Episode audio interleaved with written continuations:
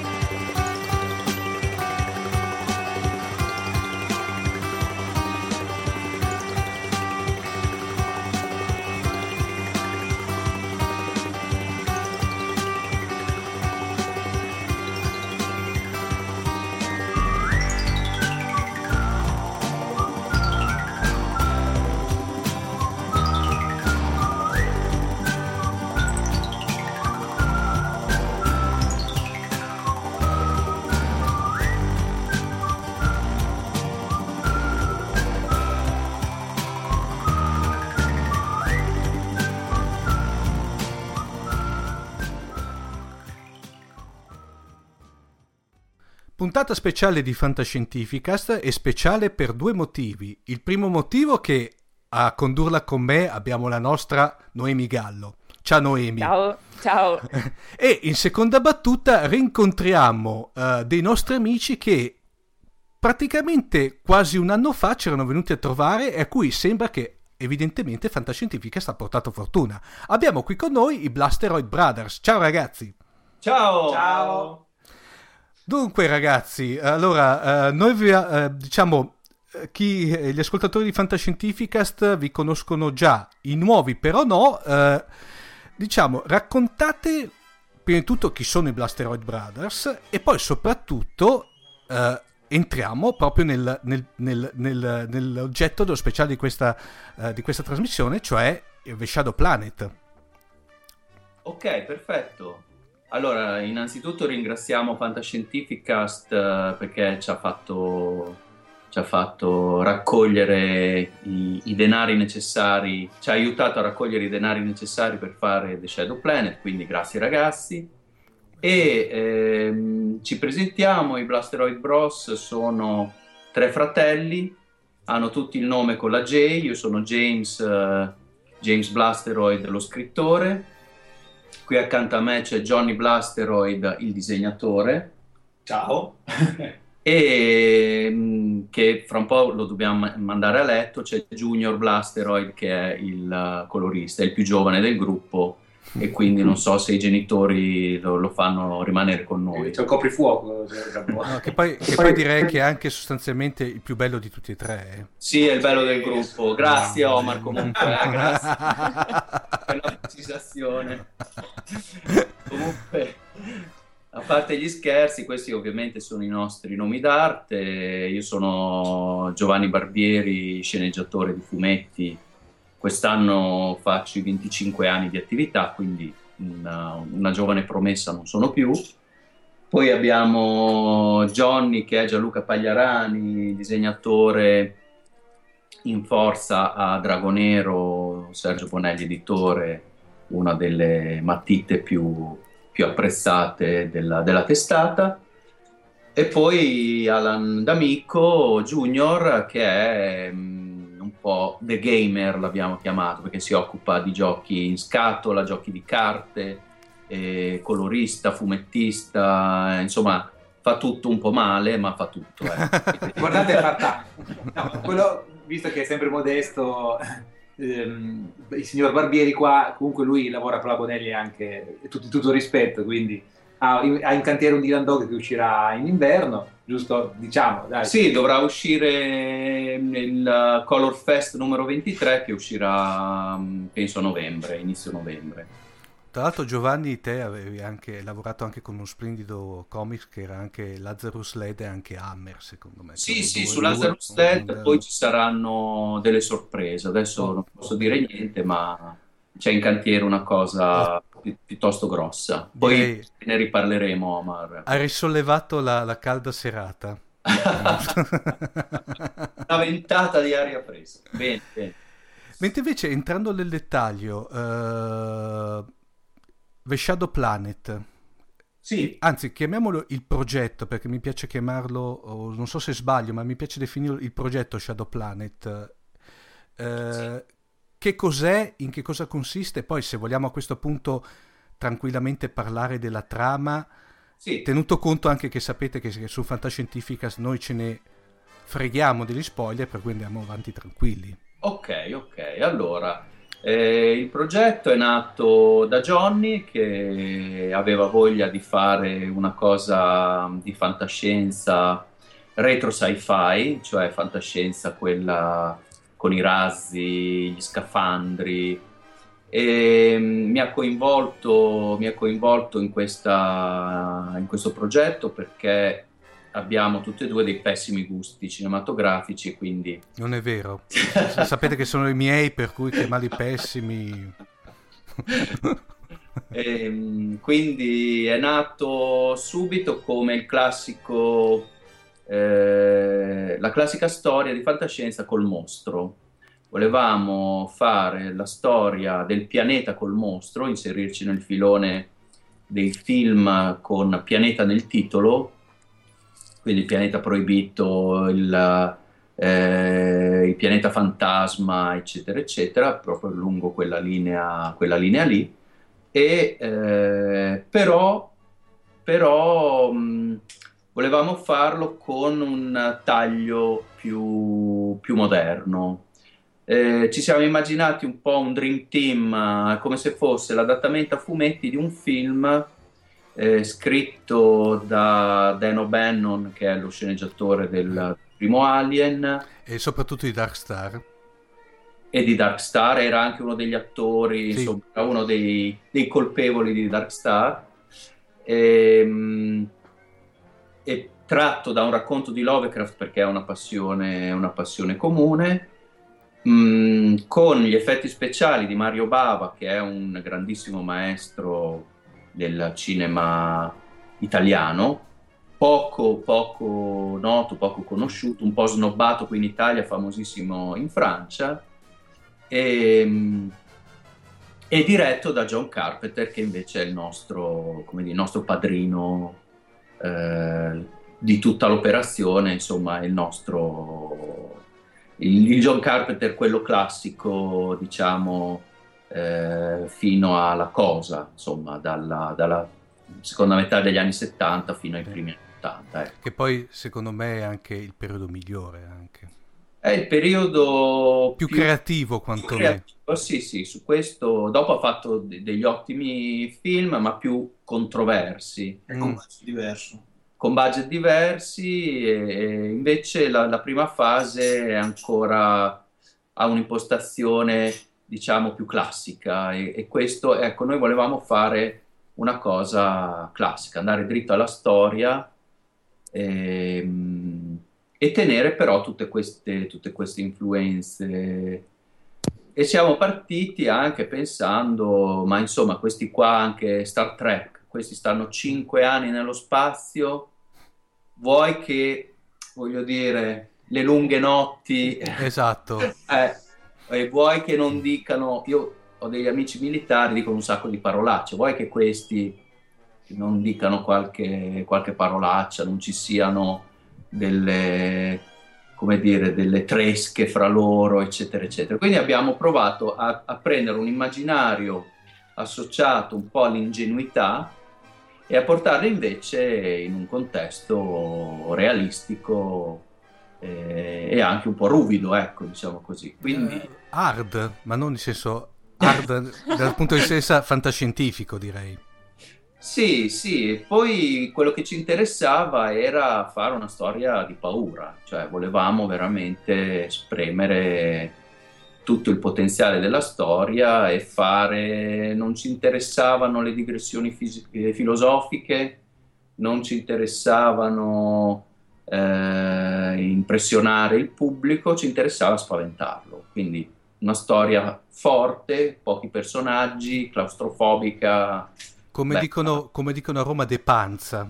De panza, esatto, esatto, perché noi siamo più de panza che de testa, te lo dico. eh, eh, vogliamo dire anche il, il fumetto, esattamente l'oggetto fisico, ah, sì, sì, sì, perché sì, questa è la storia, ma il fumetto, eh, cioè l'idea è, è, nata e si è mh, proposta a, eh, a Radium al tempo, che ha fatto un crowdfunding che ha avuto successo e dopo eh, diciamo quasi un, anno, ok? Quasi un anno, adesso questo volume è disponibile per tutti tramite eh, la Salda Press, anzi è uscito negli ultimi 20 giorni, disponibile adesso in fumetteria. Quindi è stato un progetto molto autoriale di noi tre, che siamo tre professionisti che si sono divertiti a fare un team eh, di questi apposta Blaster Bros. A me piace pensare sempre in maniera in parallelo con, con il, la musica, come i Daft Punk, sì. questi, questi, fratelli eh, che ognuno ha portato la propria professionalità eh, e anche inter, in, interagendo l'uno con l'altro, con un team. E quindi abbiamo fatto questo fumetto di 80 pagine autoconclusivo che adesso è disponibile dopo tante traverse per cercare di mantenere comunque un'identità molto autoriale ed è, siamo qua diciamo un po' a festeggiare anche con Fantascientificast perché ci avete dato supporto e visibilità e siamo qui per ringraziarvi e dire ce l'abbiamo fatta anche grazie a voi. Eh, come dire, è stato un onore per noi. Adesso so, so, sono serio adesso ogni, ogni, tanto. Fra parentesi, eh, t- eh, voglio anche sottolineare il fatto che eh, se non avete la fumetteria dietro l'angolo o quantomeno a pochi passi da casa, adesso non avete più scuse per comprare Shadow Plan perché è disponibile anche su Amazon, giusto ragazzi? Sì, esatto, esatto. È disponibile su Amazon, su tutte le piattaforme, librarie, IBS eh, Peltrinelli, eccetera. E... Per cui non hanno più scuse a questo no, punto. No, no, infatti, se no li andiamo a prendere a casa. Ecco. No, sì, perché eh, un anno fa eravamo qui a raccontare un'idea e oggi siamo qui a presentare un prodotto fisico, quindi la soddisfazione è doppia, soprattutto in fantascientifica che ogni citazione, ogni cosa viene apprezzata e quindi sì. eh, ci sentiamo un po' a casa. Grazie e noi siamo contenti di avervi come ospiti. Una cosa ragazzi, entriamo un attimino eh, ovviamente nel, nella trama del fumetto che tra l'altro prima Alan ha detto che è autoconclusivo. Secondo me mica tanto e qui, e qui mi fermo. Beh, ha un finale aperto, come si dice. Sì, o, mi, eh, mi dà eh, aperto, sì, potrebbe essere Anche... un anche, interpretabile. Sì. Anche, ecco. Almeno per me. Oh ragazzi, abbiamo Noemi, Noemi è la nostra punta di diamante per i comics, eh, ragazzi. Non allora, Johnny ha inventato il termine giusto per definire il finale di Shadow Planet che è controverso. Mm. Un finale mm. controverso perché hanno vinto i buoni oppure no. E non è così non volevamo che fosse un finale mh, consolatorio e allo stesso tempo eh, lasciare un po' di dubbi, ecco, non volevamo essere troppo... Mi, per, mi permettete una nota ingegneristica? È un, certo. è un finale reciproco nel senso algebrico del termine. Mm. Può darsi, può darsi perché siamo delle capre in ingegneria, puoi dire quello che vuoi, Omar. Sì, allora, e qui mi fermo perché ragazzi, eh, non vorrei... Cioè, il pubblico no, di fai fare brutte figure. Dai. No, ma poi il pubblico di Fantascientifica sta molto attento, poi mi cazzia peggio di voi. Per cui, ah, ok. Ecco. Entriamo invece nella trama, ragazzi, che è quella che sì. secondo te Allora, la trama è un classicone perché abbiamo questa, questa astronave militare che si appresta al rendezvous per tornare sulla Terra che riceve all'improvviso un segnale di soccorso eh, da una goletta scientifica che eh, risulta distrutta 30 anni prima. Mm. Quindi da un pianeta ai margini proprio del, delle rotte quindi proprio così un po' perso ne, nello spazio profondo. E siccome la federazione di fronte a un segnale di soccorso una, una, nave militare non può ignorare la richiesta si organizza una spedizione per scoprire da dove viene cosa è successo su questa, su questa goletta. E quindi si organizza una squadra che scende su questo pianeta che è una, un pianeta apparentemente privo di vita, proprio un pezzo di roccia e ghiaccio, e fino a trovare il relitto della Erico, che è questa nave, questa goletta scientifica. A bordo c'è solo un robot arrugginito, mm, che funziona anche pochino, e c'è una, una ragazzina in ibernazione ragazzina viene tolta dall'ibernazione e inizia a raccontare una storia eh, truce di quello che è successo prima, 30 anni prima, e cioè che il, il capo della spedizione ha dato di matto e ha ucciso tutti i membri della spedizione che fra l'altro erano i suoi familiari, quindi eh, lei, la ragazzina è la figlia minore, e eh, ha dato di matto, ha fatto saltare i propulsori della nave ed è sparito eh, sul pianeta. Quindi la ragazzina si è messa in ibernazione sperando che arrivasse qualcuno e infatti i nostri, i nostri tre protagonisti sono arrivati a, a salvarla. Però da lì poi le cose si complicano perché in realtà c'è qualcuno, qualcosa, su, una presenza su questo pianeta che uccide un membro dell'equipaggio e da questo delitto poi si scopre eh, che le cose non stanno esattamente come sembrano e che questo pianeta ha eh, una, un segreto, insomma, eh, nel, nei, nel, sottosuolo di questo pianeta ci sono i resti di una, vai, vai, vai, basta, basta. Di una, di una civiltà. Non devo fermare qua. Cioè, è vero che sono le prime dieci pagine, però se no va, va a ruota fino alla fine. No, no, no dopo praticamente diventa... Allarme spoiler. Per, per cui praticamente comunque, diciamo, gli eventi, gli eventi poi, se, eh, come dire come dire, crollano, decadono fino praticamente alla, alla, fine che sostanzialmente, come dire, potrebbe finire lì o lasciare eh, spazio a quello che potrebbe essere un proseguo della storia. Esattamente. Quindi okay. una, gli eventi, diciamo che c'è una curva drammatica sì. molto, molto forte eh, dove nell'ultimo episodio, perché è uscita a episodi, Mm-hmm. Sono quattro episodi di 20 pagine, li abbiamo sempre chiamati capitoli, come fossero quattro capitoli di una storia, e c'è un crescendo drammatico molto forte, molto studiato, insomma. Cioè, abbiamo cercato di spremere, di spremere tutto il potenziale di questa storia per tenere il lettore inchiodato a, alla pagina, ecco. Sì, poi la, la, cosa interessante è tutto con uno stile che, eh, a parte i vari rimandi alla fantascienza, alla fantascienza quella Golden Age, però soprattutto eh, ha questa vena drammatica che però sembra una cosa assurda, però è per quello che consiglio di leggerlo assolutamente, è abbastanza intrecciato con anche una notevolissima ironia anche. Sì, sì, sì, sì. E certe volte le due cose vanno, sono, tal- sono per assurdo talmente interlacciate che non si riesce a capire dove inizia uno e finisce l'altra. Almeno la mia sensazione da lettore. Eh. Sì, beh, anche questo viene un po' da, da Carpenter. Ecco. C'è che ne so, solo per citarne una, in Fuga da New York, eh, una tizia dice con uh, Jena Plinskin, ma tu sei Jena Plinskin, credevo fossi morto, e lui dice lo sono.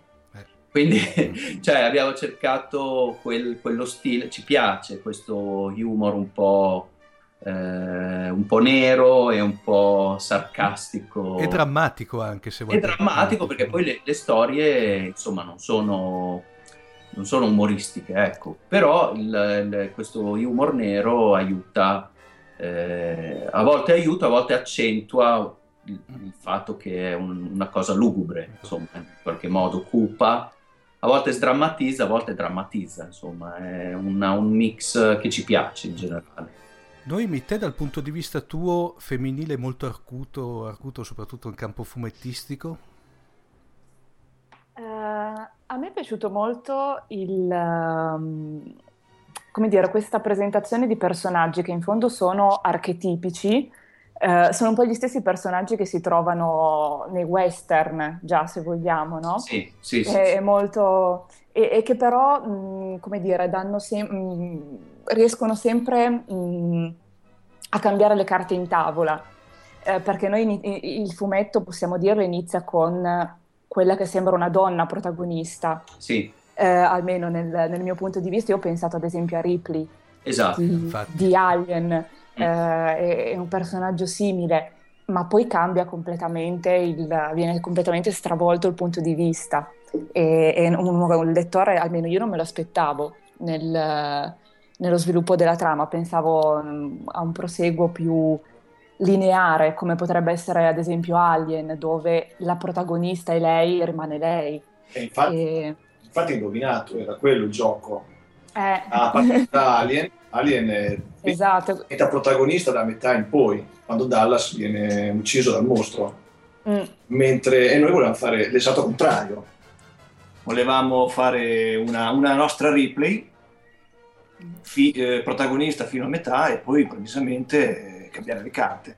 Vargo, l'antipatico, diventa un po' il protagonista della storia. Sì, infatti volevo chiedere io alla nostra eh, interlocutrice cosa ne pensa di Vargo, perché Vargo, dai nostri sondaggi presso il pubblico femminile, è il personaggio più odiato della storia. Ah sì? A me invece è piaciuto. Eh, grande. Ma sì, perché è un po', mm, come dire, appunto un po' il cowboy sbruffone che però, insomma... Po- posso utilizzare un termine Beh. retro? Guascone. Mm. Guascone, eh, sì, sì, sì, sì, un po'... un po' la Solo, forse un pochino più rude, un mm. po' meno, um, come dire co- con, con, aspetti forse un po' più con un po' più di ombre rispetto a un Solo, però quel tipo di personaggio comunque mh, mm, fortemente ironico e, e, come dire, però è un po' l'eroe della situazione, diventa, ehm, non volendolo probabilmente. Sì, esatto, poi dopo diventa una, una gara di sopravvivenza. Quindi, mm, esatto. Quindi però, a, me, a, me, è piaciuto.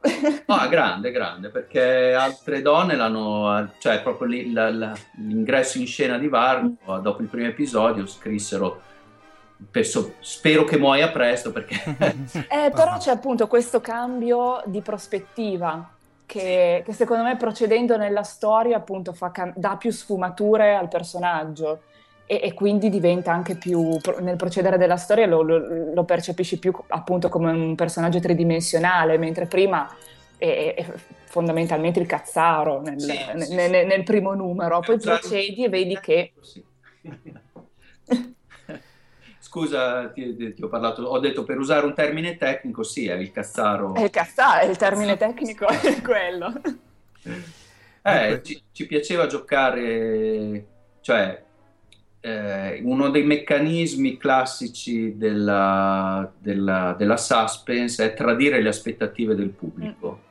Quindi eh, li abbiamo portati su un territorio, volu- volutamente li abbiamo portati su un territorio familiare, quindi la spedizione militare, il messaggio di SOS che penso sia uno degli inneschi più classici eh, della fantascienza mh, a cui facciamo riferimento, soprattutto quella cinematografica poi però iniziare a togliergli la terra da sotto i piedi, cioè scuoterli cambiando violentemente a volte le, le, le dinamiche e le prospettive, perché è uno dei meccanismi che aiutano la storia ad andare avanti in modo che il pubblico si chieda sempre e ora cosa succede? E ora mm. cosa succede? Non come va a finire, mm. vuol dire che possono già anticipare troppo della storia, ma eh, con, con, soprattutto questo nel secondo capitolo succede spesso questi cambi di prospettiva eh, molto, molto, spinti eh, e poi i personaggi iniziano non si fidano più l'uno dell'altro, quindi chi ha ragione, chi, chi, chi, è nel giusto, chi è nel torto e diventa un gioco che è fatto apposta per tenere il, il lettore eh, un po' agitato, ecco. Sì, si crea quella tensione tra, tra i personaggi che, esatto. che, manda avanti la storia. Esattamente. Sì. No, aggiungo una cosa che penso da questo punto in poi chi il fumetto ancora deve leggerlo eh, è meglio che smette, che sennò si rovina poi tutte le varie domande che andranno a innescare, essendo un horror, innescare tutta la trama. Quindi a, a chi, agli ascoltatori, alla fine penso che da ora in poi, se non l'hanno ancora letto... Eh? Non eravamo a spoiler free? Sì, però almeno ancora ah, siamo okay. arrivati da d'ora in poi, se qualcuno era interessato, sì. che si ferma anche perché sì. no, è un horror. Se uno magari lo lascia andare in macchina, se lo ascolta tutto, dice vabbè, è a posto, ho finito tutto di... di... eh, eh, eh, no, per lasciare anche il gusto poi di leggerlo. Sì, no, faccio un tipo avvertimento per, per dire che da, da, d'ora in poi siamo un pochino più liberi anche di analizzare, che è la cosa bella, perché adesso che il fumetto è uscito si può analizzare voi con le vostre domande sì. e noi abbiamo la fortuna di, di essere tutti e tre qua, eh, si fa una specie di, come si dice, eh, analisi a posteriori. Sì, andiamo proprio fino ai più sordidi dettagli.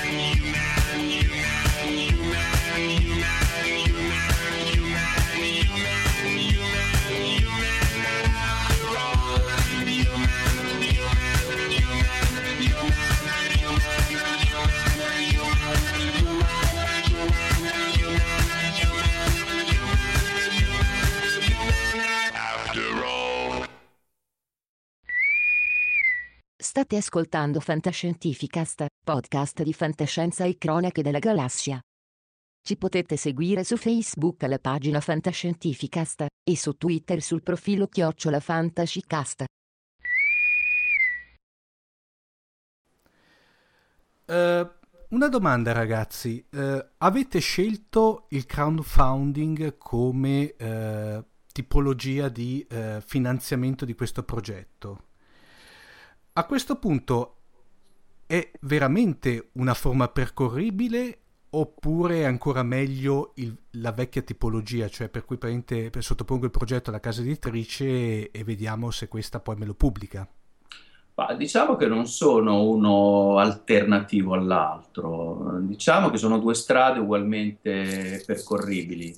Noi abbiamo scelto il crowdfunding perché volevamo avere libertà d'azione, nel senso che questo è un progetto molto personale, non so come dire, non volevamo, volevamo poter fare noi le scelte, le scelte creative fondamentali e devo dire che le abbiamo fatte tutte serenamente, quindi non abbiamo avuto interferenze o fatelo più così, fatelo più così, proprio anche siamo... osando, diciamo. Sì, sì, eh, ci siamo tolti, l'abbiamo fatto esattamente come, come, lo volevamo e questo per noi era, siccome è un progetto che nasce per passione, per, uh, per voglia di misurarsi con, con, questo, con questo tipo di fantascienza e questo tipo di fumetto molto cinematografico, molto poco eh, verbale, eh, il crowdfunding ci ha permesso di farlo esattamente come lo volevamo. Eh, il crowdfunding funziona nel momento in cui eh, non deludi poi chi ti ha dato denari, quindi mm. è anche una responsabilità, ecco. E poi l'altra cosa che mi sento di dire è se volete fare un progetto in crowdfunding dovete assolutamente avere qualcuno che lo promuove. Perché Radium ha un'agenzia eh, si appoggia a un'agenzia che promuove il, il, crowdfunding e noi tre ci siamo veramente spesi, abbiamo perso un sacco di amici che dicevano ah, basta, non, è, non ne possiamo più di, di, questo Shadow Planet, eh, però se, e, e ti, Nonostante questo, alcuni agli ultimi giorni di crowdfunding, dopo che erano due mesi che tutti i giorni eh, martellavamo su, su, Shadow Planet, alcuni dicevano: Ma che cos'è Shadow Planet? Cos'è che state facendo? Purtroppo oggi la gente ha mille stimoli continuamente e salire, cioè toccare quella... quella... Eh sì, tu, tu, ti metti in gioco ma devi far vedere che ci sei esatto. nel mare del... non puoi pensare che, vabbè, faccio una cosa bella, si vende da sola, assolutamente no. Mm. Quindi bisogna lottare con le unghie e con i denti, noi siamo tutti dimagriti quel, quel, quel paio di chili perché poi è un otto volanti il crowdfunding. Oggi abbiamo fatto un sacco di soldi, poi il giorno dopo nessuno compra niente, quindi sei disperato, diventi bipolare, insomma. Controlli i cellulari in autostrada. Sì, esatto, ecco, non, mentre sorpassi. Non fatelo a casa, insomma. Non da solo. Eh, quindi direi che funzionano tutti e due i canali con le dovute cautele e avvertenze, cioè magari un editore eh, non ti fa perdere tutti quei chili, però vuole più entrare nel merito del lavoro. Per cui in effetti il vostro, il, nel vostro caso il progetto è stato diciamo un semi crowdfunding, chiamiamolo così. Noi siamo, sì, non è nato per il crowdfunding, è nato indipendentemente. Poi siamo arrivati a, a Radium uh, e al crowdfunding uh, eh, che eravamo già abbastanza avanti con i lavori. Sì, mh, mm, ti aggiungo, dice, spieghiamo cos'è Radium. Radium è una casa editrice, però che si appoggia al crowdfunding per pubblicare i propri volumi. Quindi è una, una, diciamo, una casa editrice un po' a mezzo, è quello che intende forse Omar. Eh, esatto, sì, esatto. Sì. Cioè, come dire, voi non siete l'eccezione, siete per il tipo, per Radium, il, la modalità normale di operatività Esatto, dopo Radium ha come partner eh, editoriale Salda Press, eh, che una volta ultimati i progetti, raggiunti gli obiettivi di crowdfunding, si occupa poi della commercializzazione del libro al di fuori del crowdfunding, quindi appunto lo mette in vendita sulle piattaforme eh, librerie online, eh, lo porta alle fiere, nelle fumetterie, eccetera. Quindi eh, finora è un sistema che ha funzionato molto bene perché Radium ha una percentuale di successo del 100%, cioè ogni progetto ha raggiunto gli obiettivi di, di crowdfunding, che è un abbastanza insolito. Ecco. Parlavo, con, parlavo con un esperto del settore mi diceva che solitamente eh, sopra delle certe cifre la, il 30% dei progetti raggiunge, raggiunge, gli obiettivi, quindi averne avuti 4 tutti attorno ai 30.000 euro eh, di successo è stato grande, un grande risultato e speriamo che continui così insomma. Noemi? Sì, a me ha colpito il modo in cui The Shadow Planet è stato eh, viene presentato e credo anche pubblicizzato, cioè mh, mm, viene definito come un uh, film a fumetti, no? Sì. Anche sul, um, eh, sul retro di copertina che ho qui davanti, il più terrificante film di retro fantascienza a fumetti. Mm, perché questa definizione? Beh, che è quasi, quasi un ossimoro, no? A leggerla, il eh, film e fumetto. un po' perché è difficile contraddirlo, se ci pensi bene perché il più terrificante film di retrofantascienza fumetti sono gli altri. Cioè, è un'affermazione che non si può contraddire. E poi perché deriva, deriva un po' dal fatto che abbiamo curato insieme all'agenzia Intersezione di Modena eh, che segue Radium, abbiamo curato a noi tutta la campagna promozionale di The Shadow Planet, quindi io eh, vengo anche dalla pubblicità, eh, ho fatto copywriting per una decina d'anni e quindi qualche trucco l'ho imparato, ecco, mettiamola così.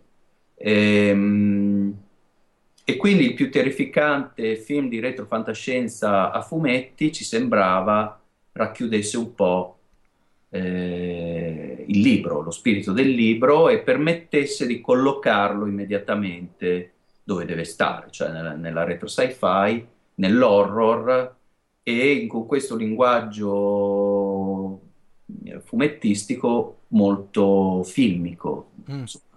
E nostra, il nostro spauracchio è sempre stato lo spiegone, cioè volevamo evitare evitare il più possibile eh, gli spiegoni, li abbiamo ridotti proprio all'osso, perché ci, insomma, ad esempio la, la, la, la, deriva della saga di Alien di, di Ridley oh, Scott oh, con gli, i pipponi filosofici ci fa proprio orrore, ecco, quindi... pa- parentesi, infatti ragazzi, quello che notavo notavo giusto appunto l'altro giorno con un amico discutendo di fantascienza il fatto quello che la sensazione è che in tutta la fantascienza sotto tutte le varie forme per cui televisiva, fumettistica e soprattutto cinematografica è che ormai si tende a pensare che il, l'ascoltatore, lettore, eh, spettatore sia un completo idiota per cui necessita dello spiegone che tra l'altro certe volte eh, dura tre quarti di film. Sì, sì, sì. Mentre invece noi, insomma, noi della vecchia guardia, bella questa, qui, questa definizione, non, non, è il caso di Noemi per l'amor del cielo. Sì, eh, ma sono d'accordo comunque. Ecco, noi della vecchia guardia eravamo abituati a essere sostanzialmente proiettati in certe situazioni che, eh, come dire, ti trovavi proiettato in certi universi, certe situazioni, certe storie che eh, senza necessità di spiegoni certe volte non ne sentivi neanche l'esigenza. Certo, ma è cambiato il pubblico, cioè oggi i film eh, di fantascienza ad alto costo si rivolgono, devono fare cassa. Mm. Per fare cassa si rivolgono a un pubblico di teenager americani. Allora, il quoziente intellettivo di un teenager americano te lo lascio immaginare Infatti. Per cui ci sono delle parti di film che sono veramente imbarazzanti, cioè dopo la prima mezz'ora succede un po' di roba, poi cioè ti raccontano esattamente quello che è successo e te lo spiegano, che sei al cinema e ti senti insultato nella tua intelligenza, dici ok ma io l'avevo capito, non c'è bisogno che me lo ripeti. No, fanno, eh, ci buttano dentro la puntata di Super Quark, dai. Cioè... Eh, più o meno sì, più o meno sì, per, però... Con, con l'aggravante che poi spesso la spiegazione fa acqua da tutte le parti. Esatto. Brava, brava. Con Prometheus. Mamma mia. boh. boh. Bravissima. Mamma perché mia. chi gliel'ha chiesto a Ridley Scott di spiegare Esatto. Chi esatto. gliel'ha chiesto? Lo Space Jockey. Chi gliel'ha chiesto di spiegare chi era, perché era lì, cosa ci faceva lì quell'astronave? Cioè, il, il primo Alien, che è nostro, uno dei nostri film preferiti in assoluto, se, se, lo mettiamo su adesso ce lo guardiamo tutto, eh, e il suo fascino era, derivava dal fatto appunto che trovavano qualcosa di alieno cioè che non aveva spiegazione, che era mm. una forza ostile. Esatto, esatto. E, e, che non, e, che non, ti interessava sapere chi era, da dove veniva, eccetera, esatto. eccetera. Cioè, anzi, passava in terzo o quarto piano questa domanda. Ma io credo che invece cioè, la domanda te la fai, ma poi mm. te la crei tu con la tua fantasia. Sì, sì. Te la crei con la tua fantasia, cresce, te la crei tu, e poi però quando arriva dopo anni dopo anni arriva la spiegazione, non è quello che tu avevi immaginato e ti delude due volte. Bravo, io mi ricordo, guarda, da questo punto di vista mi ricordo eh, quando era uscito Alien Cube, sì. eh, allora praticamente diciamo internet era quasi cioè, agli arbori, ma eh, chilometri di post su speculazioni fatti dai fan che se li rivedi adesso, tra l'altro a me sinceramente viene a pelle d'oca in senso positivo sul sì. fatto... Poi dopo arrivano eh, eh, come diceva prima Noemi, Prometheus e arriva soprattutto Alien Covenant che francamente ti fanno cadere i sentimenti e non solo quelli. hai ragione, hai ragione. Poi, vedi, eh, io insegno anche sceneggiatura e uno degli errori che sottolineo sempre nei miei, nei miei studenti si chiama spiegazione non richiesta. Cioè, perché lo devi spiegare se puoi non spiegarlo o darlo per scontato, non spiegarlo. Lascia, eh, io mi immagino allora tutta la, la, filmografia di Kubrick con i sottotitoli oh, per, per, i non capenti, cioè voglio dire... Ma du- 2001 vedi, ah, bisognava avere sotto la Treccani eh, negli ultimi 60 anni come... Edizione con parafrasi. Esatto, esatto. Beh, ma questo qui è quello che io chiamo il famoso spiegazzo che eh. praticamente è una parola macedonia fa spiegazione e poi qualcosa che fa rima con azzo finale. No? il razzo, il razzo. Uh, esatto. Uh, prima avete, diciamo nella prima parte della trasmissione, ma soprattutto adesso, avete parlato di alcuni film uh, che sono i capisaldi, fra cui soprattutto Alien, che penso che di aver capito che è stato, diciamo, quello a cui maggiormente The Shadow Planet si, eh, si è ispirato. Ma eh, io quello che ho visto è che tutta il, uh, il, il, fumetto è una dichiarazione d'amore per quanto riguarda la Golden Age cinematografica. Uh, oltre ad Alien ci sono stati proprio a questo punto ditemi titoli che hanno influenzato un po' di più degli altri. Sì, sì, allora direi Terrore nello spazio di Mario Bava. Ah. Sì, quello primo. Quello è il primo, ci sono proprio delle citazioni no. pari pari ed è stato quello meno, meno, meno individuato. Ecco. Vi, vi, chiedo, scusate se vi interrompo, vi chiedo una promessa, dato che eh, Terrore dallo Spazio è da una vita che voglio, eh, come dire, fare una puntata di Atavacron, che è la nostra rubrica dedicata al cinema quello diciamo della Golden Age, a questo sì. punto vi voglio tutti e tre ospiti che lo commentiamo assieme. ok, noi ci siamo. Per, per, Mario Bava questo è d'altro. Scusate se vi ho interrotto, perdonatemi. No, no. Poi direi che c'è il pianeta proibito. Pianeta proibito, sì. Poi eh, Lost in Space. Lost in Space è un'altra... Che però in Italia è... La serie televisiva però sì, sì, sì, sì, sì. No, no che da noi sì, da noi è inedita. Quella sì. originale degli anni 60 inedita. Sì. E poi c'è, poi c'è, La Cosa di Carpenter, la versione mm. di Carpenter uh, della Cosa. E, um, ma sì, poi ci sono diciamo dei dettagli che cioè, non riguardano solo il cinema, riguardano anche tutte quelle copertine di romanzi di fantascienza degli anni 60, quelle che folla nel mio hard disk. e sì, molti di quelli, alcune pensavo talmente famose che riconosceranno, invece... Io, io ci ho visto molto anche un, sempre citando Carpenter, anche un Fantasmi di Marte, e poi sì. in certi, soprattutto in una parte che adesso ovviamente non, se no Alan mi spara, non do spoiler.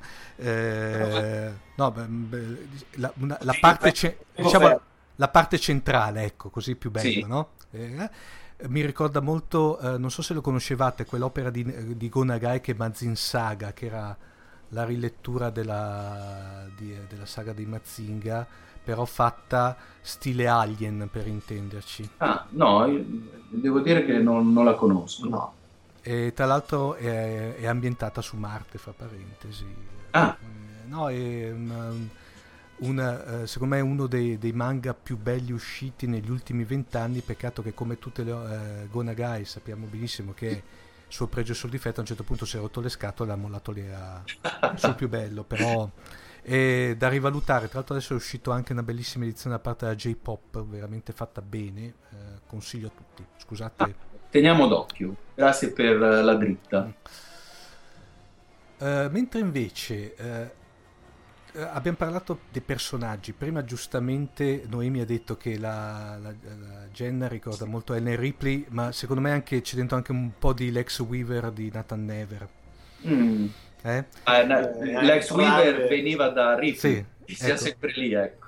Però la vedevo più, più scanzonata, forse, più, un po' più maccia.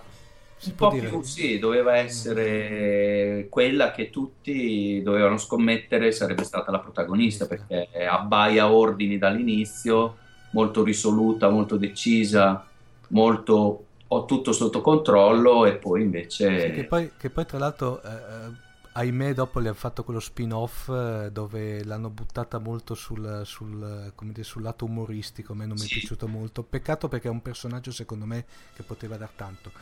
Eh, a parte gli altri personaggi che però sostanzialmente davanti a, a Jenna e soprattutto a John Vargo eh, passano se volete, per me parlo sempre in secondo piano, ma a questo punto John Vargo secondo voi potrebbe essere un dirti Harry Callaghan versione spaziale?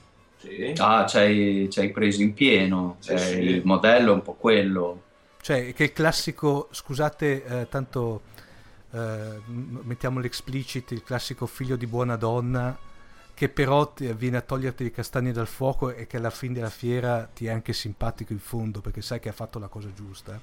Sì, sì, sì, sì, è proprio... È, è lui, infatti nel, in John Vargo converge un po' il primo, il primo Eastwood e, e, poi i personaggi di Kurt Russell nei film di Carpenter, quindi un po' Iena Pliskin, un po', ehm, un po' Jack Barton mm. eh, e un po'... Ci metterei anche l'infernale qui. Era un figlio di buona donna, ma alla fine ce l'ha anche ragione. Ci aveva preso. E poi anche McReady della Cosa, che è questo pilota di elicotteri apparentemente eh, così un po' suonato, ma in realtà che mh, sotto pressione è costretto a prendere le redini e le tiene. Ecco. Quindi eh, sì, sì, sì, assolutamente hai colto lo spirito del personaggio. Poi il mio personaggio preferito, che tutti mi, mi prendevano in giro, è Nicke. Eh eh, guarda, eh, che, se, come mai l'avete lasciata un po' inespressa o quantomeno dall'idea co- come la, almeno personalmente, eh, come se non l'avete, eh, l'aveste voluta ehm, espandere un pochino più di quello che poteva dare il personaggio? Ma perché doveva essere il personaggio sottomesso, quella che poverina poverina va um, aiutata, va, bisogna fargli un po' da mamma, che poi invece alla fine ha eh, un sussulto e, e eh, rovescia il tavolo, ecco, quindi mm. ci piaceva costruirla molto sotto, sotto, traccia e poi invece proprio nel finale eh, tira fuori le, le unghie, diciamo. Le unghie, esatto, quindi poi la, la sua la sua parte è stata un po' espansa perché non so se, se lo sai, siamo stati eh, opzionati per una produzione cinematografica. Mm. E ovviamente no, ancora è una cosa che chi lo sa, eh, sai, sai, bene, sai bene qual è la volatilità dei progetti sì. in questo ambito. Però abbiamo già scritto un, un primo draft della sceneggiatura dove, proprio per esigenze di timing, eccetera, la storia è stata leggermente espansa, quindi l'abbiamo valutata tutti e tre, ma abbiamo aggiunto qualche, qualche cosina e, e, il ruolo di Nick è ancora più ancora, in modo ancora più presente, più, più presente ma proprio come vittima cioè ti, questa muore subito perché questa non ce la può fare. E invece, e invece Sapete che mi ricorda molto uh, Nick come personaggio? Mi ricorda uh, Esri Dax di uh, Star Trek di Space Nine, che era quella che praticamente la, la, la, la drill che riceve il simbionte dalla, da Jazia Dax, che parte come un personaggio che, eh, come dire, molto la classica ragazza spaventata, eccetera, che però ha dopo un'evoluzione fino ad arrivare in fondo alla storia dove prende, diventa sostanzialmente, vinte le sue paure, eh, conscia delle, delle, proprie potenzialità, prende, prende in mano sua, il suo destino sostanzialmente. Mi dà l'idea, come vi ripeto, al di là di quello che mi avete detto adesso, che eh, come dire, mi ricalca molto il personaggio iniziale di Esri Dax, e però mi sarei aspettato magari che, come dire, sbocciava, ecco, mi, ah. sapeto, ecco, mi, dava, mi sarei aspettato questo, poi dopo Guarda, io appoggio pienamente perché sto guardando proprio questi giorni la settima stagione di s 9 e quindi approfitto per dire che chi ancora non lo sa che su Netflix c'è tutto Star Trek. Ecco. Tutto. Alan, tra l'altro, uh, sai che ogni tanto noi facciamo queste discussioni. Uh, secondo me di Space Nine è la più bella di Star Trek e non voglio sentire eh, e non ammetto okay, guarda, io sto facendo il tour de force eh, e di Space Nine l'ho recuperata adesso mm. ma dopo la, dopo la, quarta cioè dopo la terza stagione decolla, decolla. Cioè, è molto più vicino a Battlestar Galactica di quello che pensavo anzi ti, ma... ti, ti chiedo te Homer che sei esperto che non sì. ho dito. Mm. È venuto prima di Space Nine, quindi terza, quarta stagione e via dicendo, oppure Battlestar Galactica? No, Battlestar Galactica è venuto notevolmente dopo. Eh. Allo, allora, allora, Notevolmente dopo. Diciamo che se vuoi, eh, invece era una, quell'altra, quella, un'altra serie che sostanzialmente, per cui ci sono molti rimandi e certe volte delle accuse di una che ha copiato l'altra, era coeva di, di, di Space Nine, era coeva di Babylon 5, altra serie... Che, eh, eccezionale che ahimè però è arrivata, è arrivata in Italia molto, molto spezzettata grazie a Canal Jimmy che aveva fatto un'opera di, come dire, di regolarizzazione e coeren- coerentizzazione del, del, del doppiaggio e dell'adattamento però quella è veramente una secondo me quella che si gioca. Io amo di Space Nine pur amando l'universo tutto l'universo di Star Trek perché sostanzialmente è quella più realistica, quella dove si vede veramente che la federazione ha gli scheletri nell'armadio, che non si fanno tanti eh, problemi né ritegni ad arrivare a, a, per ottenere certe cose e cozza in una maniera incredibile in tutto l'universo eh, pulito e, polit- eh, eh, eh, politicamente corretto di, eh, della serie classica e soprattutto di, di Next Generation. Scusate, chiudo qui la digressione su Star Trek, se no altrimenti qua andiamo no, no, no, diciamo solo recuperate di Space Nine se non l'avete ancora sì. fatto, non avete più scuse. Punto, chi, punto... Esatto, esatto, bravo, grazie del, dell'endorsement. Noemi? Sì, ehm, Dunque, avevo in mente un'altra domanda. Il, um, dunque, The Shadow Planet nasce come un, un, progetto a più mani fin dall'inizio, giusto? Sì. E come vi siete coordinati nel lavoro, poi al lato pratico della cosa? Allora, lato pratico abbiamo litigato di brutto. no, scherzo, abbiamo lavorato insieme perché la, la, consapevolezza è stata quella che il fumetto non può avere una visione unica, un po' come un film c'è mm-hmm. l'azione del regista, però c'è lo sceneggiatore, ci sono gli attori, insomma è un lavoro di squadra. Quindi abbiamo fatto squadra, ovviamente Junior è quello che si è preso le pizze, nel senso che abbiamo, è quello che abbiamo maltrattato di più. Quel santuomo di Alan. Diciamo che anche lo sceneggiatore in questo caso non è che ha avuto pienamente carta bianca, noi siamo sottoposti del disegnatore di Gianluca, che lui, lui lamenti che ci controlla eh, tutti, però serve un caposquadra che eh, a, a, piacimento dà libertà agli schiavi. Il sì, capitano praticamente. Il capitano, il capitano ci vuole qualcuno che prenda le decisioni e non esiste che si prendono tutti insieme perché dopo vengono fuori pastrocchi. Quindi alla fine l'ultima parola l'aveva sempre Johnny. D'altronde l'idea è partita da lui e io gli ho dato una mano a svilupparla e ho scritto la sceneggiatura e Alan la, è intervenuto alla fine facendo eh, i colori e dando una grossa mano poi anche alla gestione della campagna, della, eh, delle strategie, eccetera, perché essendo il più giovane del gruppo è quello che un po' conosce meglio social media e, e quant'altro. Quindi eh, siamo contenti, fra l'altro, perché nelle... sono già uscite un sacco di recensioni, siamo già 14-15 recensioni che ci ha fatto molto piacere, in generale tutte positive, si parla dei colori, si parla dei colori non in modo incidentale, dicendo beh, i colori punto, cioè tutta la colorazione di Shadow Planet è stata studiata insieme per, per cioè non è un dettaglio, non è un, non è un riempitivo, ha proprio un senso rispetto alla storia, i personaggi, le ambientazioni, insomma c'è un pensiero dietro e, e siamo contenti che sia abbiamo, stata apprezzata. Abbiamo dato spessore alla figura del colorista perché forse essendo un trio, presentati come un trio, il colorista di solito è sempre l'aggiunta del disegnatore e sceneggiatore. Qua, essendo un trio, molte persone hanno valorizzato perché è raro eh, nell'ambito dei fumetti che ti trovi anche solo due righe del colorista. E c'è una campagna che gira da anni di coloristi che dicono il nostro lavoro non viene riconosciuto perché prima era visto come, come il montatore, diciamo, nei, nei film in cui non, è una figura un po' mitologica, ma se manca il, il montatore crolla il film. No, Alan quindi... è la maglietta rossa della situazione. Eh, bravo, bravo. esatto.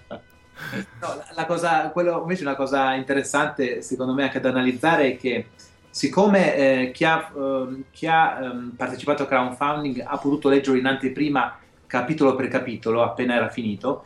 Eh, all'inizio era tutto incentrato giustamente, diciamo, giustamente sul, eh, sull'aspetto visivo de, del progetto ed erano molto titubanti sull'aspetto della storia perché dicono chissà come andrà a finire, cose varie. Quindi eh, ehm, no, gio- avevano già capito come andava a finire, invece non sì, eh, eh, già mettevano, cioè già erano, c'erano preconcetti di qua di là e quindi nel trio, quello che ne soffriva di più era, era Giovanni, dice ma guarda, nessuno parla della storia, tutti tutto.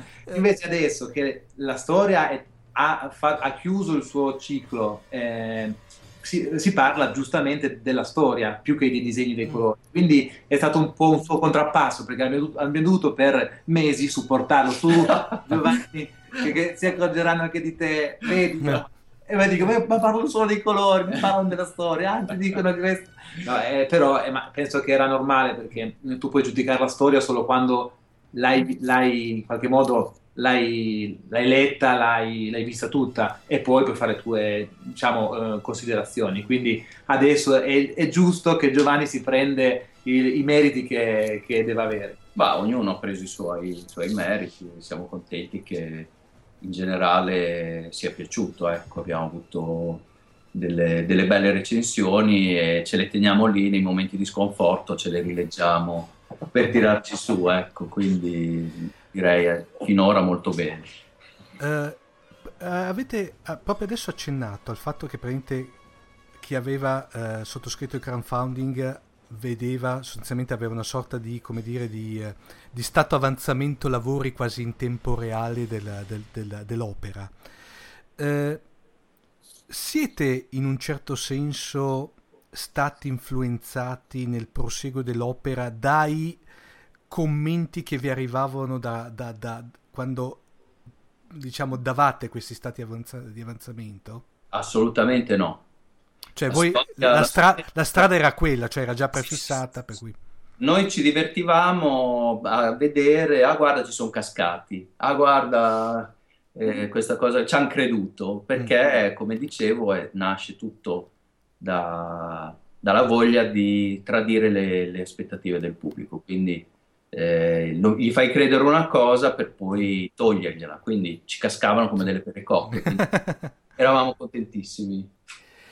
Eh, mentre invece, eh, leggendo l'opera, eh, io ho avuto, ma penso anche eh, Noemi, abbiamo avuto la sensazione di, di che ci sia, c'era proprio un universo coerente, non, non mi passa altro termine, studiato a tavolino. Questa è, è stata una casualità oppure in caso che non è stata una casualità se a questo punto il tutto è concepito come un puzzle dove questo primo volume è solamente un tassello?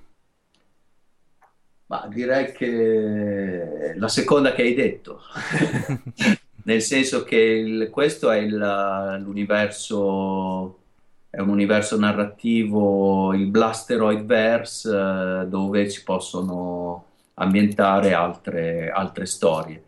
E il fatto che sia fatto così bene è tutto merito di Johnny, cioè Johnny è stato veramente, eh, ha una cura certosina di ambientazioni, oggetti, il design di quello, eh, di quell'altro, quindi c'è stato da, proprio un livello me... di progettazione, non, no, di design proprio notevole. Ecco. Da monaco amanuense.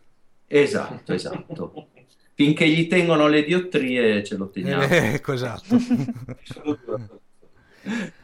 Noemi? Sì, tornando ancora un attimo ai disegni, eh, avevamo parlato delle influenze a livello cinematografico, di film, La Cosa, Alien, eccetera. Eh, ci sono state delle influenze invece dal punto di vista proprio dei, dei disegni, del tratto, perché in alcune, diciamo, in un certo punto del fumetto si entra un po' in una parte mh, mm, onirica, mistica, no? Che mh, mm, come dire, introduce qualcosa in più di questa creatura no? pericolosa che popola questo pianeta. Ehm, e lì il disegno, non so se è una sensazione solo mia, però appunto io non ho particolare occhio per il disegno, magari mi sbaglio, ma un'influenza di, dei disegni di Mebius per caso c'era, perché in questo tratto molto... Ehm, come dire, lineare con queste linee nere di contorno, è molto dettagliato e i colori anche, mi ha fatto un po' pensare appunto a, alle sue tavole. E poi volevo chiedervi in generale com'è il processo di creazione delle tavole, dal disegno alla colorazione, um, se lavorate subito in digitale o, ma, o insomma co- proprio come, come avviene l- la creazione. Eh, allora, parlo subito dell'influenza e ti dico subito che c'è azzeccato. Mebius era, okay. era proprio il, il, il, nome più grosso. E il secondo poi viene Drulé per quelle cose un po' più un po' Lovecraftiane. Mm, per sì. esempio, comunque... sì, ecco, in, in, quelle pagine lì l'ho sentito più, più, forte. Ecco. E in più poi ha tanti altri autori francesi.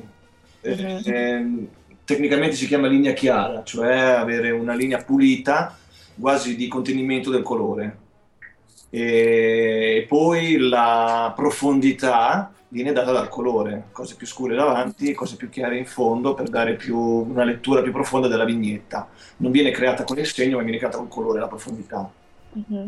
Questo era dal punto di vista tecnico. La, la seconda domanda era, scusami, come na- proprio come avviene il processo di creazione delle tavole? Ah, dunque, faccio un veloce storyboard a matita uno di quei disegni dove capisco solo io cosa ho fatto.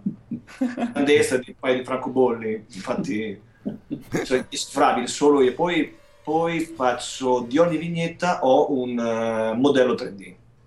Io ho, sono anche modellatore 3D, mi so costruire dei veri e propri set, li chiamo set perché sono dei, degli oggetti che compongono un set, pareti, sedili, macchinari vari, quello che serve.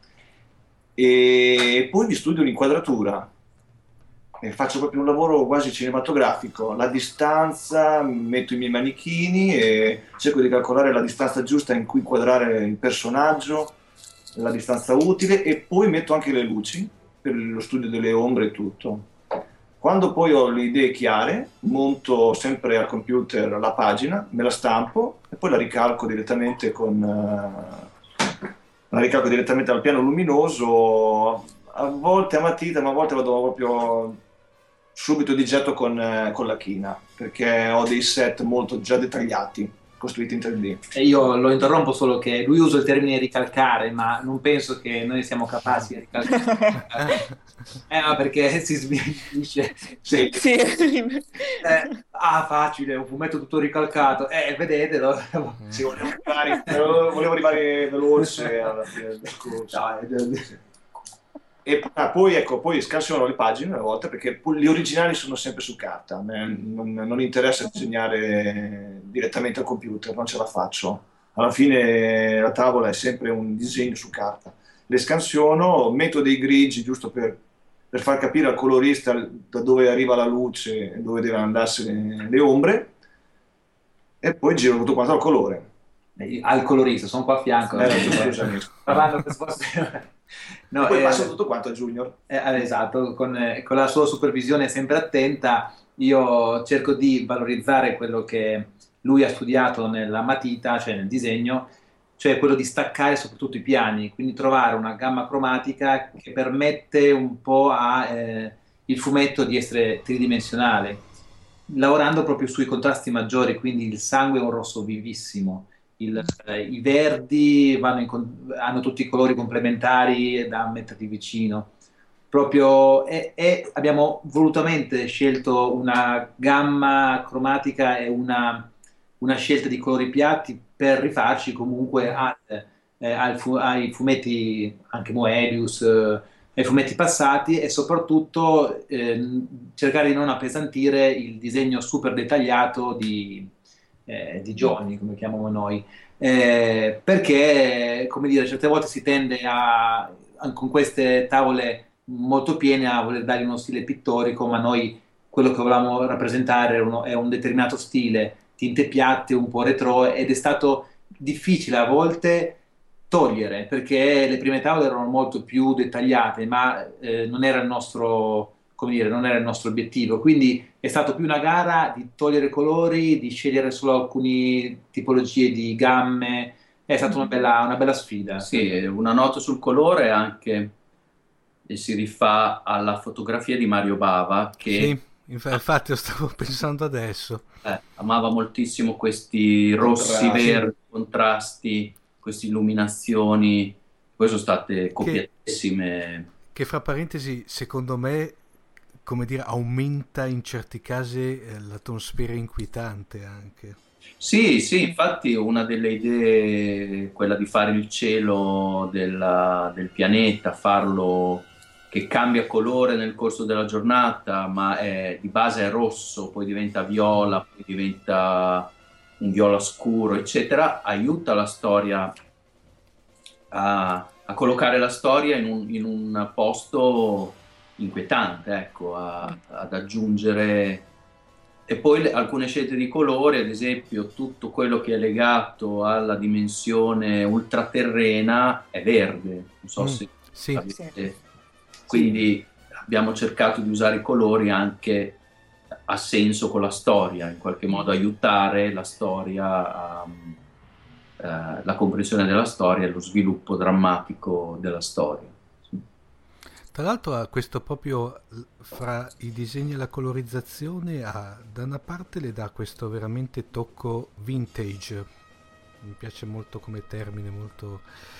E, però dall'altra mh, so di dire magari una castroneria, però è la cosa che si avvicina di più a quello che voglio cercare di, di trasmettere mi dà l'idea eh, come l'operazione di restyling di un'autovettura tipo la Mini per intenderci che bene o male mantiene le sue linee classiche cioè a, a, colpo d'occhio si capisce che è una Mini però si vede che è qualcosa di moderno idem qua abbiamo la classicità del colore che dà l'aspetto veramente di citazione dei vecchi fumetti e, o di vecchie situazioni eh, visive.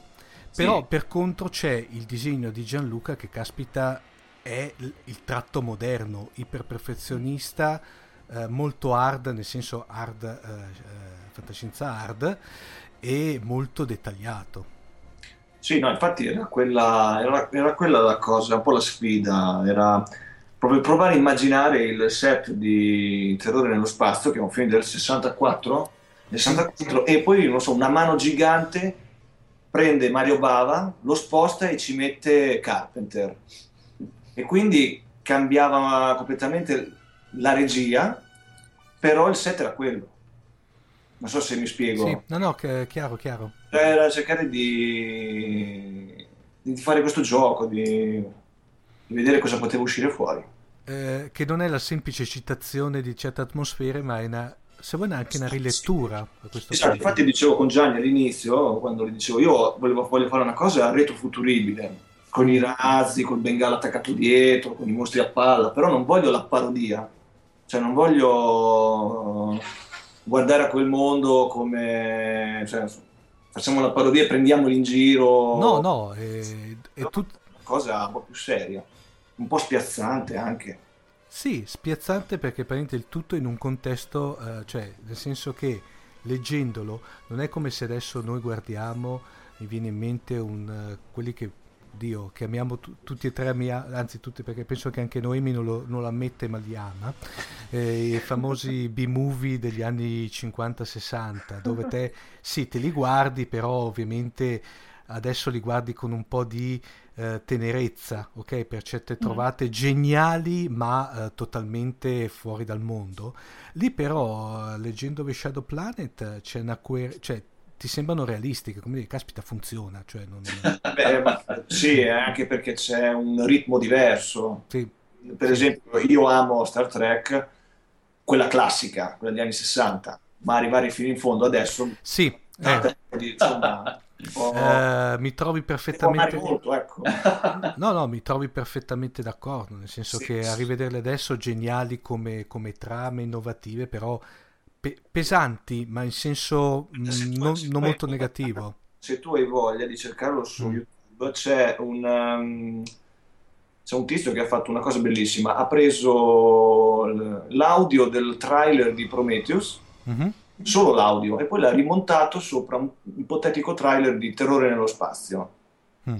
Quindi ha adattato delle immagini di un film vecchio con un audio di un trailer moderno, quindi molto ritmo, molto musiche che pompano, e, e, e frasi ad effetto, e ti viene voglia di guardarlo. e voglia di guardarlo. Lo guardi e va benissimo. Per esempio, una cosa interessante, visto, uh, Alan, visto che ti stai facendo la maratona Trek, hai già visto Voyager? Eh, allora, sono alla diciassettesima di, dell'ultimo di Deep Space Nine, dalla prossima settimana eh, mi, mi, sparo Voyager. Ecco, ti posso dare uno spoiler, tanto ormai Voyager, cioè parte Voyager, comunque, allora, eh, soprattutto nelle, mi pare che a partire dalla quarta stagione di Voyager, c'è queste alcune puntate sono ambientate nel ponte ologrammi dove c'è praticamente due personaggi principali della, di Voyager che il guardiamarina Kim e il tenente Tom Paris che sarebbe il pilota il, il, diciamo il timoniere de, della Voyager che fanno delle storie ambientate che si chiama Capitan Procton che sono ambientate tipo il Flash Gordon degli anni 50 ah, okay, okay per cui rigorosamente in, ehm, in, bianco e nero, ma ci sono un paio di puntate dove il ponte ologrammi per vari motivi, eh, adesso non sto qui a, a diciamo a, a, allungarmi più di tanto, eh, malf- eh, ha dei malfunzionamenti, per cui le storie dentro diventano vere e loro si trovano a vivere queste, queste vicende con, come se fossero vere, per cui il raggio della morte funziona veramente, il robot assassino che sostanzialmente è una sorta di scatolone con quattro braccia funziona veramente. E devo dire la verità, è proprio il discorso che dicevo prima, si rende credibile una tecnologia che eh, apparentemente fa magari sorridere, però che diventa di botto credibile e palpabile. Sì, sì, sì, è il contesto che lo rende, che lo sì. fa diventare credibile e infatti nessuno ha detto ma come fanno a funzionare le tute di Shadow Planet? A nessuno se ne era chiesto perché se ti trovi che ha due bombole due bombole attaccate dietro la schiena e una tutina di latex minima, eh, cioè, eh, è quello il bello, perché se tu rendi credibile una cosa retro come, come tutta la tecnologia, vuol dire che hai colpito nel segno. E, mm. ed è quello, bisogna dare sì, atto a Gianluca. Poi non ci interessava fare una fantascienza alla interstellar scientifica, sì. fra molte virgolette, mm. ma, molte. molte. ma ci interessava mm, una storia lineare con personaggi che, a, che avessero appeal e, e, basta. Quindi quello che il pubblico ha apprezzato è proprio l'assenza di sovrastrutture, cioè che non c'è...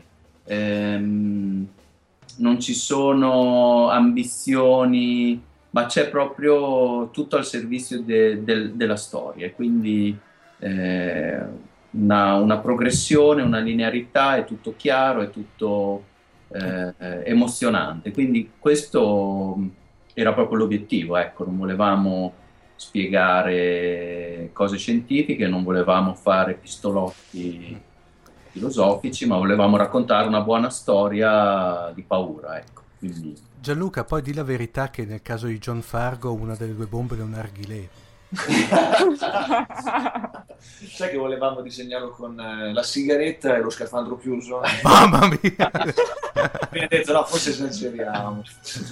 Potrebbe farlo. Noemi?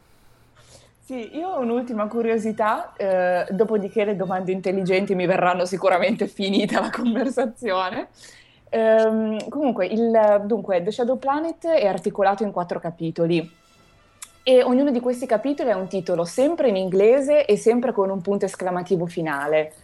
Um, mi è sembrato di percepire sempre un gioco di, um, di rimandi no? uh, in questo, però non sono riuscita ad articolarlo bene. Mi spiegate il perché di, appunto, di questa scelta dell'inglese e del, del punto esclamativo, di questa formula ripetitiva, diciamo? Ma perché allora la divisione in capitoli viene dalla, dai vecchissimi comic book della Marvel, proprio mm-hmm. i primi numeri dei Fantastici 4 degli anni 60, eh, Stan Lee e Jack Kirby, erano divisi in capitoli e ogni capitolo aveva il titolo a effetto. Mm. E quindi ci piaceva riprendere quest'idea dei capitoli, no? Perché insomma è un comic book ma è diviso in capitoli, quindi come dire è, è letteratura vera, non è, non è, roba per bambini, dava una, un, un'area di serietà a queste storie e ci piaceva giocare con, con questa cosa e eh, creare dei titoli ad effetto che potrebbero essere titoli di altrettanti film, insomma, e sono un po' anche le false piste, o non so come dire. Sottotitoli, magari come nessuno potrà sentirti urlare nello spazio. So, sì, quasi delle frasi di lancio. Perché... Le, le, tag, le sì. cosiddette le tagline. tagline. Esatto, bravissimo. Quindi A Nightmare in Space, uh, l'incubo nello spazio, si porta dietro tutta una serie di, di, di rimandi che funzionano meglio in inglese che, che in italiano. Perché, mm il Nightmare è quello anche della serie di film, eccetera, eccetera. Quindi era un modo per citare anche i fumetti del passato e un modo per creare dei mini film. Ogni capitolo doveva essere un mini film che racconta un aspetto della storia. In, in conclusione, ragazzi, eh, Avete delle coordinate da, da, da, comunicare ai nostri ascoltatori per gli sviluppi futuri del progetto? C'è senso tipo pagina internet, sì. profili social? Sì, sì, sì. Allora, tenete d'occhio la nostra pagina di Facebook che si chiama proprio Blasteroid Bros, quindi non, non, non si può sbagliare, dove teniamo un filo diretto con i nostri lettori rispondiamo a tutti. Stiamo raccogliendo le foto, una, stiamo creando una gallery che si chiama Gente che legge The Shadow Planet. Quindi sì, infatti l'ho vista, bella. Col, col giornaletto, poi poi eh, ne parliamo e, e, ci divertiamo. E noi continuiamo a divertirci, cioè noi abbiamo creato questa cosa per passione, continua ad appassionarci e divertirci e contiamo di, di, di continuare, ecco, perché ci divertiamo troppo. Anche tutta la, l'operazione crowdfunding era legata anche a dei gadget sì. a tema, quindi anche lì il poster in russo di Shadow Planet, il poster in spagnolo. Insomma, eh, il gioco, il continuo rimando cinema-fumetto continua e, e, e ci piace. Poi chi volesse leggere il libro esiste in due versioni, una versione brossurata e una versione cartonata. La versione cartonata ha più contenuti speciali per rimanere in ambito cinematografico, perché ci sono eh, stralci di sceneggiatura, bozzetti, galleria di omaggi di altri artisti. Scene eliminate. È vero. Il gag reel, no, non c'è gag reel. Però diciamo che anche lì abbiamo scelto un po' di, di materiale sfizioso per chi volesse per chi volesse approfondire un attimo il discorso di world building che c'è dietro, che c'è dietro il progetto. E tutti e due i libri li trovate o sul sito Salda Press eh, o su Amazon o sulle piattaforme eh, librarie online. Poi fumetteria, Poi in fumetteria e, e, in libreria. Adesso in alcune librerie ancora, in realtà è uscito a fine maggio, quindi ancora diciamo non è arrivato dappertutto, ma sta arrivando. Ecco. Che poi io consiglio sempre acquistato le fumetterie perché bisogna sostenere le fumetterie. Assolutamente sì. Bene, eh, direi che a questo punto ringraziamo i Blasteroid Brothers eh, che tra l'altro ci hanno fatto una mezza promessa che io ho annotato sul, sul Dead Note di Fantascientificast. Eh, che dirvi ragazzi, grazie della partecipazione, eh, spero quanto prima di avervi eh, ancora ospiti magari per, per, commentare la famosa puntata dedicata a Terrore dello Spazio. Grazie ancora Beh, ragazzi. Grazie a voi grazie a un saluto a Noemi, grazie mille. Grazie ragazzi, è stato un piacere. Ciao, buonasera. Ciao, ciao. State ascoltando Fantascientificast, podcast di fantascienza e cronache della galassia. www.fantascientificast.it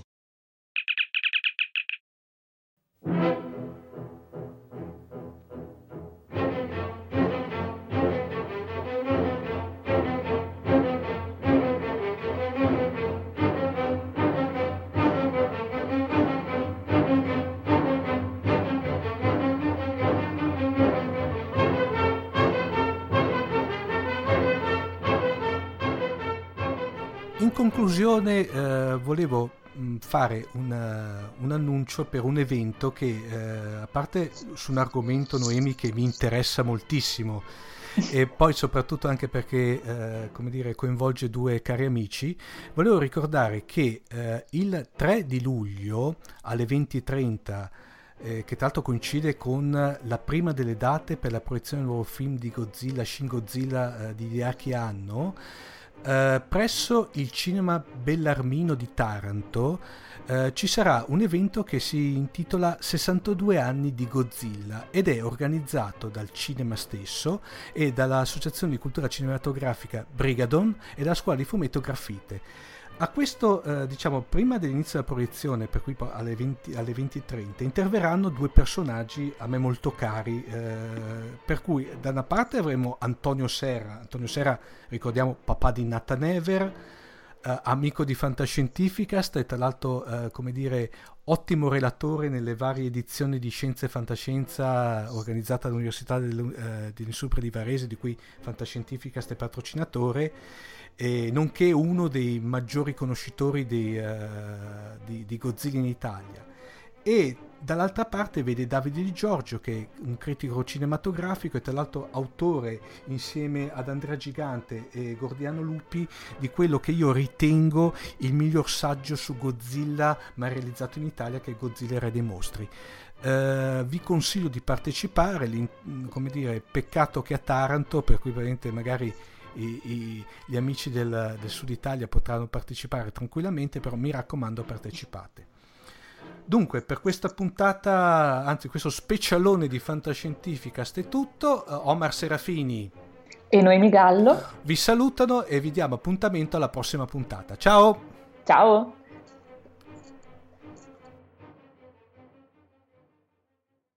Avete ascoltato Fantascientificast, podcast di fantascienza e cronache della galassia.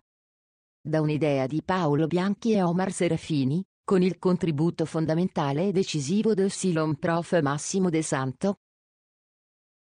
www.fantascientificast.it Email redazione chiocciolafantascientificast.it Tutte le puntate sono disponibili sul nostro sito, su Apple iTunes e su Podbean all'indirizzo podcast.fantascientificast.it Potete seguirci ed interagire su Facebook alla pagina Fantascientificast e su Twitter sul profilo Chiocciola Fantascicast.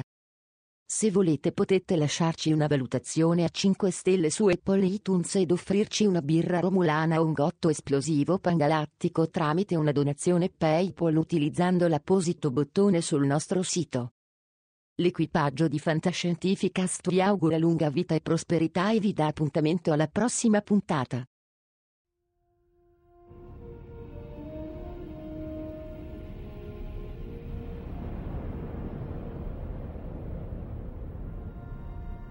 Certo che hanno una gran bella nave. E hanno un capitano ancora più grande. Allora è finita a quanto pare. Io dico che sarebbe il caso che ci muovessimo anche noi. Capitano, ho appena ricevuto un ordine dal comando. Dobbiamo tornare alla base immediatamente. Cambiano equipaggio.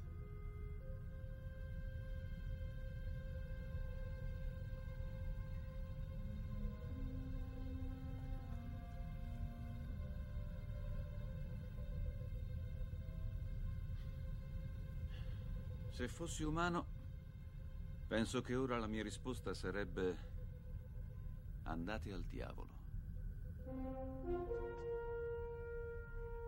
Se fossi umano.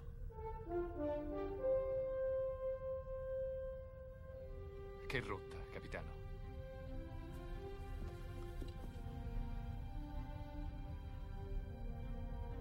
Seconda stella a destra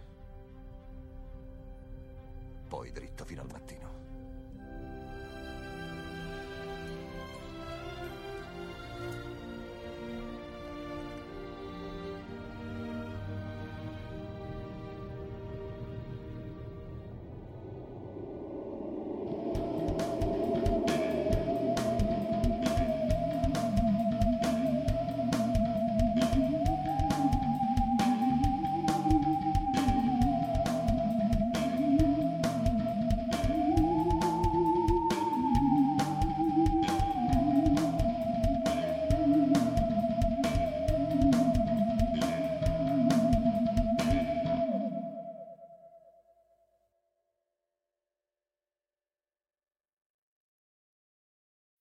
When you need mealtime inspiration, it's worth shopping Kroger, where you'll find over 30,000 mouthwatering choices that excite your inner foodie. And no matter what tasty choice you make, you'll enjoy our everyday low prices, plus extra ways to save, like digital coupons worth over $600 each week. You can also save up to $1 off per gallon at the pump with fuel points. More savings and more inspiring flavors make shopping Kroger worth it every time. Kroger, fresh for everyone. Fuel restrictions apply.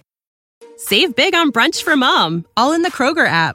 Get 16 ounce packs of flavorful Angus 90% lean ground sirloin for $4.99 each with a digital coupon. Then buy two get two free on 12 packs of delicious Coca Cola, Pepsi, or 7UP, all with your card. Shop these deals at your local Kroger today or tap the screen now to download the Kroger app to save big today.